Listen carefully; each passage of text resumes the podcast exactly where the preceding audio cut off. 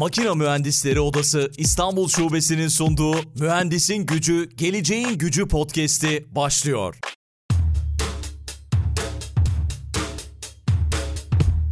Mühendisin Gücü, Geleceğin Gücü podcast'inin yeni bölümünden herkese merhaba. Bu bölümde konuğum İngiltere'den Manchester Üniversitesi'nde akademide kendisi uzun yıllardır ve uzun yıllardır da yurt dışında aynı zamanda bir makine mühendisi. Doktor Zekai Murat Kılıç şu anda karşımda. Hocam merhabalar, selamlar, hoş geldiniz. Merhabalar. Teşekkürler beni yayına davet ettiğiniz için. Rica ediyorum bir makine mühendisi olduğunuzu söyledim. Türkiye tarafı var, Kanada var. Az önce bakarken şeyden web sitesinden bir de Çin gördüm. İngiltere var böyle farklı farklı ülkeler değil mi? Farklı farklı ülkelerde bulundunuz. Evet, yani Türkiye'de e, 2000 9 senesine kadar bulundum. Sonra Kanada'ya göç ettim doktora için. Bir ara evet Tayvan'da da çalıştım 6 ay. Sonra İngiltere'ye asistan profesör işte ya da doktor öğretim üyesi olarak geldim. Peki belki biraz sizi tanıyarak başlayabiliriz. Yani akademide sürekli çalıştınız anladığım kadarıyla. Neden akademiyi tercih ettiniz? Çünkü bizi dinleyen çok fazla genç mühendisimiz var ya da mühendis adayımız var. Ondan sonra da bu sezonda biz daha çok böyle üretimin gücünden, sanayinin gücünden de çok fazla bahsettik. Akademi ve sanayi arasındaki işbirliğinden bahsedeceğim. İngiltere'deki durumu hiç konuşmadık yanılmıyorsam. Belki biraz ondan bahsedebiliriz. Evet neden akademiyi tercih ettin? Aslında ben bir, bir, bir süre sanayide de çalışma fırsatı buldum. Kanada'da, Montreal'de Pratt Whitney Kanada firmasında iki yıl kadar tam zamanlı çalışma imkanı buldum. Ama sonunda yine üniversiteye evet döndüm. Çünkü üniversitenin sağladığı imkanlar açıkçası daha hani özgür imkanlar bana göre. Tabii herkes için durum farklı olabilir ama yani istediğim gibi kendi çalışmalarımı yürütebiliyorum. İstediğim kişiyle çalışabiliyorum. Öğrencilerle çalışma imkanı var. Bu en önemlisi zaten. Ben üniversitede daha rahat çalışılabileceğini düşündüğüm için benim konularımda araştırma açısından ben üniversiteyi tercih ettim. Öğrencilerle çalışmak daha mı genç tutuyor, daha mı yeni tutuyor? Bazen bazı şeyleri kaçırabiliyoruz ama yeni nesil çok daha yeni şeyleri daha önce fark edebiliyor. Onun nasıl avantajları oluyor? Evet kesinlikle. Bu öğrenci ile çalışmak yeni nesil tabii her sefer her zaman bize göre yani bana göre çok daha hızlı yeni şeyleri düşünebiliyor dediğiniz gibi. Buradaki en önemli şey aslında bir takım çalışması olarak genç insanlarla çalışmak.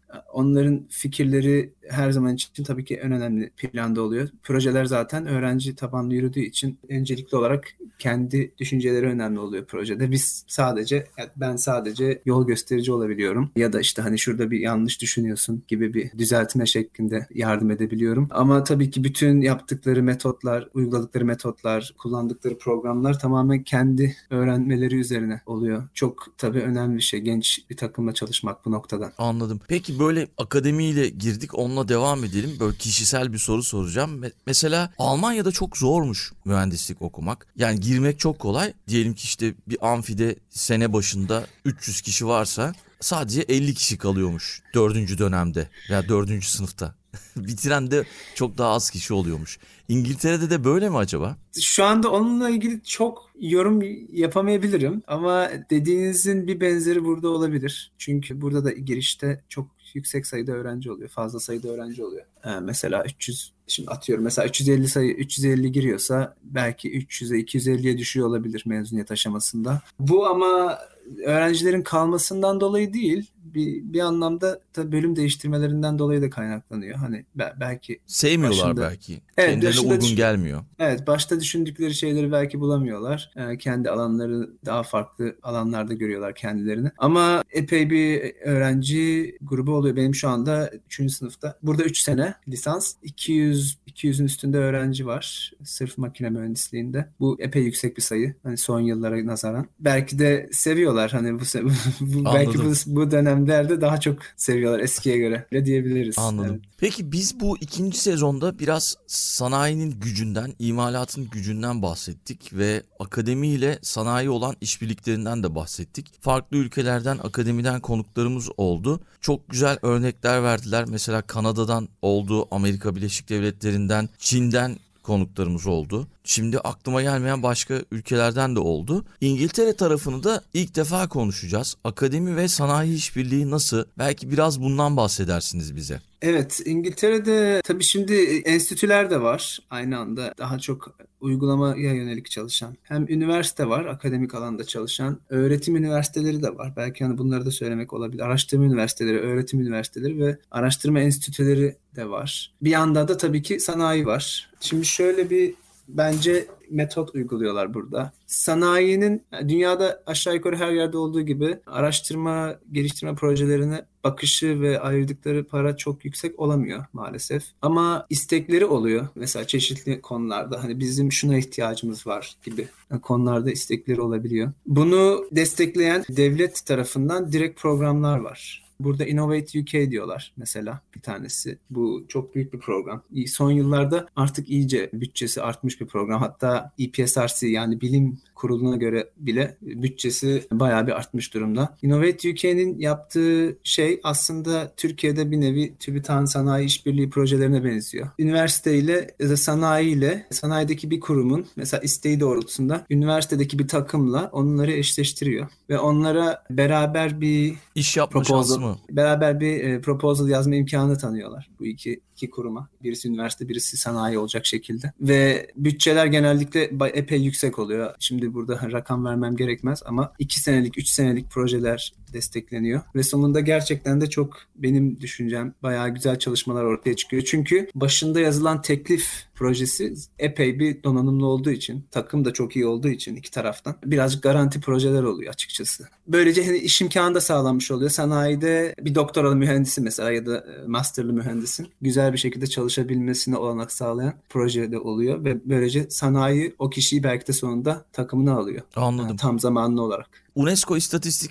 Enstitüsü tarafından yapılan çalışmalara bakmıştım. Yine geçtiğimiz günlerde bu ARGE ile alakalı yapılan çalışmalara bakmıştım. İngil İngiltere her zaman ilk 10 içerisinde yer alıyor. Tabii ilk ikiye baktığımızda Amerika ve Çin geliyor. Ama şey hani son dönemde bu Covid'le birlikte de İngiltere'deki böyle Avrupa'daki tartışmalara da baktım. İngiltere'de bir şey üretiliyor mu?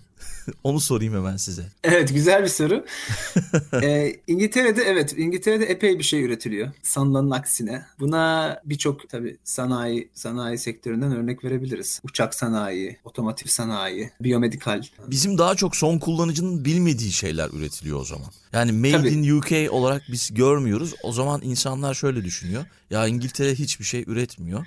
İşte mesela hani şu tuvalet kağıdı örneğinden yola çıktılar ya şeyde Covid döneminde. Hiçbir şey yokmuş. Evet. İngiltere dışarıdan alıyormuş her şeyi gibi gibi efsaneler oluştu böyle Avrupa'da da. Yani ben de gelmeden önce öyle düşünüyordum açıkçası ama öyle bir şey yok. Yani mesela yeme içme işte yeme içme sektörü, food and drink manufacturing sanıyorum Avrupa'daki en büyük sanayilerden birisi İngiltere'de. Packaging, ambalaj sektörü. Bu da en büyüklerinden biri. Birçok sayabiliriz. Şunu üretiyorlar demek hani ne kadar şimdi doğru olur bilemiyorum ama epey bir şeyi yani İngiltere'de kullandıkları, yedikleri, içtikleri diyelim birçok şeyi üretiyorlar. O birincisi. İkinci olarak da yüksek teknoloji ürünleri üretiyorlar. Makine sanayinde de. Eskisi kadar iyi olmasalar da hani tabii ki 80'ler 70'lerde belki çok daha ilerilerdi bazı açılardan. Şimdilerde birazcık robot sanayine tekrardan yönelmeye çalışıyorlar. Robotik konularına girmeye çalışıyorlar. Ama hani ağır sanayi üretimi belki de onu yani insanlar belki de çok hani ayıramıyorlar. Ağır sanayi olarak evet İngiltere'nin çok geniş bir sanayisi yok benim anladığım. Ama tüketim sanayi ya da işte bu arabaydı işte uçak ya da o tarz yüksek teknoloji ürünlerinin üretildiği sanayide epey bir isim isimleri var İngil- İngiltereli firmaların. Anladım. Benimki tabii ki işin mizahı biraz ama evet. yine de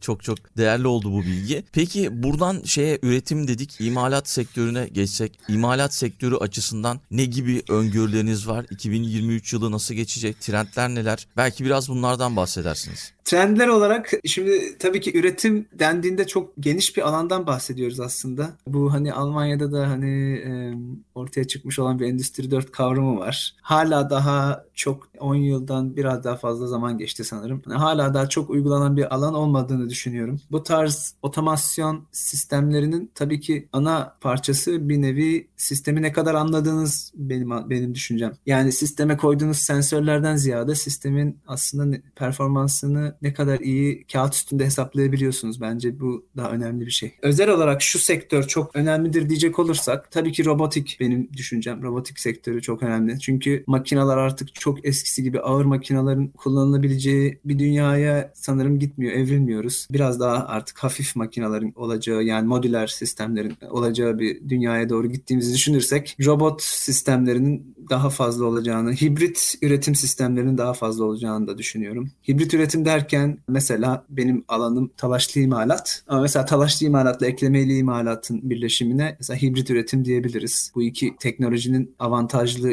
yönlerini kullanarak daha yüksek performansla ürün üretebiliriz. Bu yöne doğru gideceğini düşünüyorum. 2023'ün biraz durağan geçeceğini düşünüyorum ama bu açılardan. Çünkü yeni bir Covid ve ekonomik bunalımdan çıkıyor dünya ve hala daha bence kendini yeni yeni toparlamaya çalışıyor. O yüzden araştırma olarak şöyle çok büyük bir şey çıkacak diye düşünmüyorum ama yönelim olarak söylediklerimi olacağını düşünüyorum üretim sektöründe. Anladım. Peki araştırma demişken son yaptığınız araştırmalar neler? Belki biraz bunlardan bahsetmek istersiniz. Son yaptığım araştırmalar ben talaşlı imarat çalışıyorum. Titreşim benim alanım. Bu takım tezgahları veya işte kesici takımlar bunların dinamiği, kesim sırasındaki performanslarının tahmin edilmesi üzerine çalışıyorum. Ee, son zamanlarda da bununla ilgili epey bir çalışmam var. Ben Kanada'da aslında doktoramı tamamladım. Yusuf Altıntaş'ın e, labında University of British Columbia'da tamamladım. Öncesinde de Nevzat Özgüven hocayla ODTÜ'de titreşim üzerine master yapmıştım. O yüzden benim önceki çalışmalarım şu son zamanlarda özellikle takımların acaba nasıl ta- tasarlayabiliriz sistemlerde onun üzerine gidiyor. Titreşimini en aza indirgemek için takımların veya üzerlerindeki kuvvetleri kontrol edebilmek için. Bunun sebebi de aslına bakarsanız hem takım ömrünü uzatmak hem de e, sistemden aldığımız yani üretim sisteminden aldığımız verimi arttırabilmek en yüksek şekilde en yükseğe çıkarabilmek böyle ama son zamanda o eklemeli imalata da yöneldim çünkü benim proses kontrol üzerine de çalışmalarım var. O yüzden acaba son zamanlarda düşündüğüm eklemeli imalatta talaşlı imalatı acaba nasıl birleştirebiliriz? İki, iki yöntemin en iyi bir şekilde nasıl kullanabiliriz diye çalışmalarım olacak şu anda sürüyor. Anladım. Peki şeyden bahsetsek hocam şimdi bu işte 2023 ve sonrası için trendlerden bahsettiniz ya hani olabilecek öngörülerden. Biraz benim gözlemim makine mühendisleri bu değişen dünyaya ayak uydururken farklı böyle işte özellikler de katmaları gerektiğini öngördüm ve tespit ettim açıkçası. Makine mühendisi olmayan biri olarak. Yani işte yapay zeka var, dijital ikiz teknolojisi var, işte sensörler dediniz, veri çok önemli hale geldi. Yani makine mühendisleri bütün bu disiplinlerden biraz bir şey öğrenmeli mi? Nasıl geliştirmeli kendisini? Bu konuda neler öngörüyorsunuz? Bu gerçekten de çok önemli bir soru olarak görüyorum. Çünkü bu birazcık da aslına bakarsanız e, makine mühendisliğinin özüyle ilgili bir soru bence. Ben aslında tabii ki makine mühendisliğinin daha alt dalı olan üretim mühendisliğindeyim ama üretim mühendisliği bu noktada bence epey bir disiplinle birlikte çalışabiliyor. Ben şu anda birebir olarak çalıştığım disiplinleri söyleyeyim size. E, malzeme bilimi,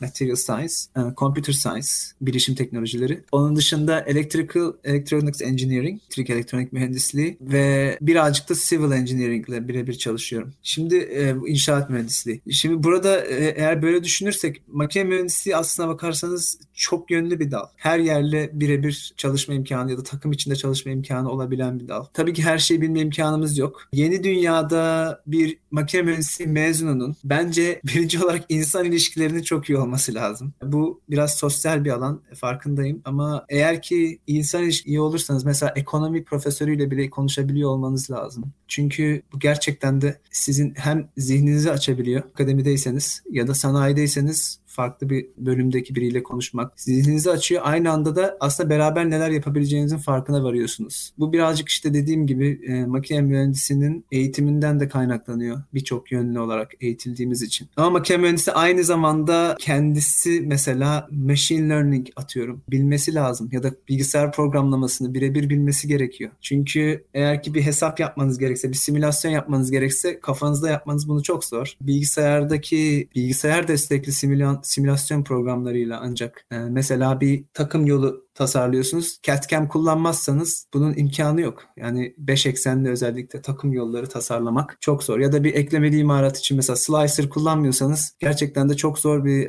süreçten geçersiniz o şeyi üretmek için ne üretiyorsanız. Ya da bir bir şey tasarlıyorsanız bir makinenin bir parçasını onun illaki sonlu elemanlar analizine girmesi gerekiyor. Bunlardan bir şekilde bilmeniz gerekiyor. Ve veri çok yüksek olduğu için üretim teknolojilerinde e, verileri nasıl kullanacağız? Machine learning ya da AI tabanlı sistemler, platformlarla ancak. O yüzden ben yani bu açıdan çok zor da görüyorum teknolojiye ayak uydurmayı ama olan imkanlar vasıtasıyla rekabetin de çok yüksek olduğunu düşünürsek bu alanlarda kendinize bu tarz şeyleri insanın katabilmesinin çok önemli olduğunu düşünüyorum. Yani makine mühendisleri işte çevre iyileştirmelerinden gıda üretimine, ulaşım, güvenlik, sağlık su kaynakları için teknolojilerin geliştirilmesine kadar her alanda ön sıralarda yer alabilir. Bu yüzden de farklı disiplinlerle bir arada olması sizin de dediğiniz gibi çok çok önemli. Belki biraz şu yurt dışı tecrübenizden, tecrübelerinizden bahsedebiliriz. Çünkü son dönemin gündemi belki biraz insanlar işte yurt dışında nasıl çalışabiliriz'i çok fazla sorguluyorlar. Ya da yurt dışında nasıl akademide çalışabiliriz, akademisyen olabiliriz. O hikayenizi de dinlemek isteriz açıkçası. Nasıl yollardan geçtiniz? Nasıl yollardan geçebilirler?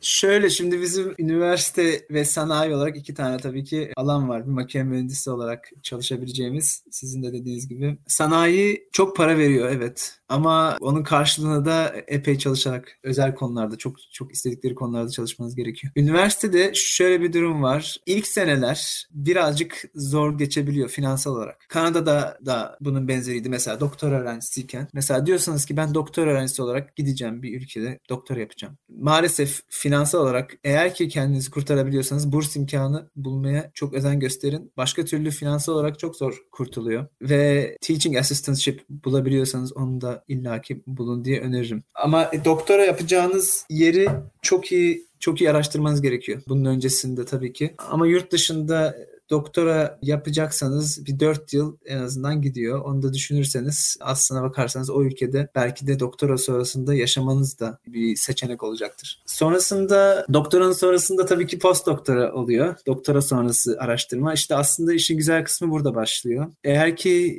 çok iyi yeniden bir kurumda çalışabilme imkanınız varsa bu sizi zaten akademiye bir şekilde bağlayan bir süreç oluyor. Doktora sonrası araştırma. Yurt dışındaki akademiyle yurt içindeki akademinin hani şu anda karşılaştırmaları çok doğru bulmuyorum. Bu belki de podcast'in kapsamı dışında kalacaktır. Ama İngiltere'de veya Kanada'da akademik dünyada bulunduğumdan yola çıkarsak gerçekten de sizi geliştirmek adına epey bir uğraşıyor üniversiteler. Dediğim gibi belki de maaş olarak çok yüksek bir şey vermiyorlar ilk, sen ilk senelerde. Yani sizi geliştirecek atıyorum mesela öğretim yönünüzü, araştırma yönünüzü kuvvetlendirecek, sizi yeni insanlarla tanıştırabilecek o kadar çok seçenek sunuyorlar ki zaten bir 5 yılın sonunda siz epey donanımlı olarak akademideki pozisyonunuzu güçlü bir şekilde tutabiliyorsunuz böylece. Yani özet olarak demek istediğim yurt dışındaki akademi kariyer düşünüyorsanız bulması çok kolay değil ama bulduktan sonra da ben hani çok kolay bırakabileceğiniz bir şey olduğunu düşünmüyorum. Öyle söyleyeyim. Yani bir daha sanayiye dönmek olmayabilir. Yani sanayiden üniversiteye dönen çok oluyor. Ama üniversiteden yurt dışında özellikle çalışıyorsanız ben sanayiye döneceğinizi düşünmüyorum. Öyle söyleyeyim ve çok seveceğinizi düşünüyorum. Buradan yani genç arkadaşlara da tavsiye. Ama dediğim gibi çok uzun bir yol. Çok uzun bir yol. Gerçekten ben 2009 yılında master mezunu oldum. 2020 yılında doktor öğretim üyesi olarak başladım Manchester'daki görevime. Yani arada bir 10 yıl geçti. Hani bunu da işte göz önünde bulundurmak gerekebiliyor. Umarım çok korkutmamışımdır. Yok bence bu bilgiler çok değerli, çok da önemli bu deneyimler. Korkacaklarını zannetmiyorum. Peki şeyden bahsetsek siz de yurt dışındasınız, ben de yurt dışındayım ve burada toplulukların önemini biraz daha iyi anlamış durumdayız. Yani bir topluluğun parçası olmak, işte onlardan yeni bir şeyler öğrenmek, onlarla etkileşim halinde olmak çok çok önemli ve Makine Mühendisleri Odası İstanbul Şubesi'nin yaptığı da bu. Odaların genelde yaptığı bu. Sizin bakış açınız nasıl? Yurt dışında böyle topluluklara üye misiniz? Neler katıyor size? Belki biraz bundan bahsedebiliriz. Çok çok önemli olduğunu düşünüyorum odaların. Bu da gerçekten çok önemli bir soru bence. Gerçekten de odalar çok önemli. Şimdi burada tabii chamber demiyorlar buna. Burada Mesela bizim çok önemli olarak bağlı olduğum, olmamız gereken enstitü olarak Institute of Mechanical Engineers var. Buna IMechE deniyor burada. Tabii buna IET de var mesela. Hani ben çok bağlı değilim ama IMechE'ye direkt biz enstitü olarak rapor vermek zorundayız. O kadar bağlıyız. Şimdi bunu biraz açayım isterseniz. Çok ilginç bir şey aslında. İngiltere bu noktada bence dünyanın sayılı ülkelerinden ya da belki de ilk ülkesi oluyor. Yani tek ülkesi falan da olabilir. Yani şu, şu an çok bunu bilemiyorum ama ben Kanada'da bunu görmemiştim. Öyle, o kadarını söyleyeyim. Almanya'da da arkadaşlarla konuşuyorum. Onların da çok böyle bir sistemleri yok. İngiltere'de hem öğretim alanında Üniversitelerin kendi içlerindeki tabii ki mekanizmalar dışında devletin de dışarıdan üniversitelere desteği birebir mevcut. Mesela burada Higher Education Academy var. Bunun görevi üniversitelere bir nevi öğretim standardı getirebilmek, eğitim öğretim standardı getirebilmek. Şimdi buradan IMEC'ye bağlayacağım. Geliyorum oraya noktaya. Biz mesela yeni hoca olarak girdiğimizde üniversiteye biz bu HEA,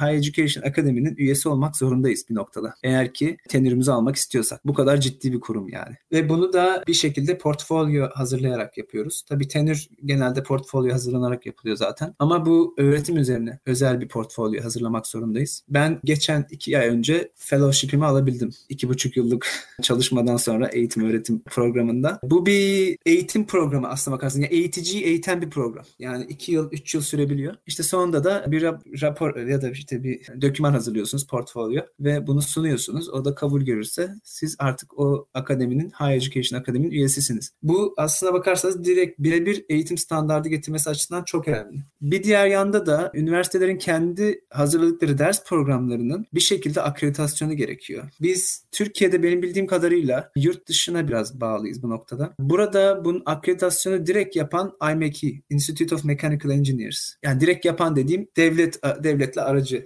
şeklinde yapıyor. IMechE eğer ki sizin programınızda en ufak bir kusur görürse IMEK'ye dediğim gibi her sene rapor vermemiz gerekiyor. Eğer ki en ufak bir kusur görürse, öğrenci kalitesinde düşüş görürse, öğrencilerden çok şikayet gelirse bu tarz şeyleri IMEK'i çok ciddi alıyor ve bizden bir şekilde açıklama bekliyor. Mesela şöyle bir örnek vereyim. Benim bir tane dersim, koordinatörü olduğum bir dersin IMEK'i akreditasyonuyla birebir ilintili. Yani bir öğrencinin honors degree ile mezun olması için burada akreditasyon derslerinden tümüyle geçmiş olması gerekiyor. Yoksa honors degree alamıyor. Benim bir dersimde bu bunun koordinatörlüğünü yapıyorum. IMEC'ye biz COVID sırasında bu dersin içeriğindeki fiziksel laboratuvar derslerini veremediğimiz için COVID sırasında IMEC'ye biz açıklama yapmak zorunda kaldık her dönem. İşte şunları şunları yapacağız sizin için uygun mudur? IMEC bize cevap veriyordu. Evet uygundur ama işte şunları şunları yaptığınız sürece falan da gibi. Burada işte göstermek istediğim şey aslında IMEC çok güçlü bir kuruluş. Yani öylesine bir oda değil. Hani hani oda hadi mi hadi üye olalım şeklinde bir oda değil. Aslında üniversitenin direkt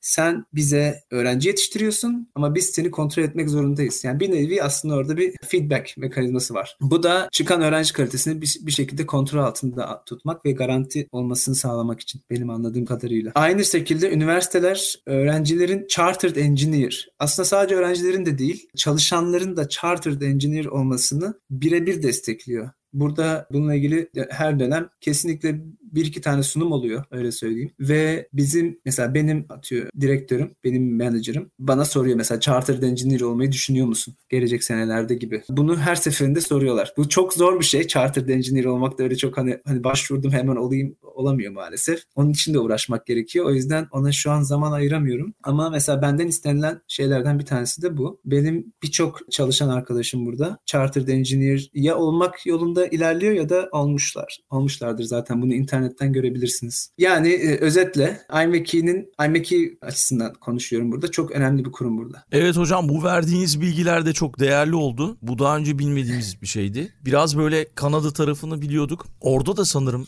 makine mühendisliğini yapabilmek için böyle bir odadan şey almanız gerekiyor. Evet. İkisi gibi bir şey almanız gerek. Bir sınava girmeniz gerekiyor galiba. Evet Kanada'da biraz daha benim bildiğim durum farklı. Bir kere orada provincial sistem var. Hani eyalet demiyorum şimdi ona province diyorlar onlar. Her bölgenin mesela British Columbia, işte Quebec, neyse. Her bölgenin kendi mühendislik grupları var. Ona oda mı diyorlardı yoksa professional engineers yani o biraz biraz daha o biraz aslında daha farklı bir kurum. Eğitim programına direkt etkileri var mı ondan çok emin değilim açıkçası. Çünkü o kadar hani kariyerim şansım olmadı orada. Burada birebir irtibatta olduğum için biliyorum. Ama evet Kanada'da da önemli olduğunu biliyorum. Mesela hocalardan professional engineer olması, PEng olmaları için istekte bulunulduğunu biliyorum. Sanırım hocaların da PEng olması gerekiyor orada belli bir noktada. O kadarını biliyorum. Anladım. Peki hocam çok çok teşekkür ediyoruz. Güzel bir bölüm oldu. Umarım bizi dinleyenlere bir yarar sağlamışızdır. Çok sağ olun katıldığınız için. Bizi her zaman Makine Mühendisleri Odası İstanbul Şubesi'nin podcast'i Mühendisin Gücü Geleceğin Gücü podcast'ini takip edebilirsiniz. Çok çok sağ olun. İngiltere'ye selamlar. Ben de çok teşekkür ediyorum Aykut Bey. Tekrardan çok güzel davetiniz için ayrıca teşekkür ederim. Umarım birazcık yardımı dokunur verdiğim bilgilerin. O zaman son sözü size bırakıyorum. Mühendisin gücü, geleceğin gücü.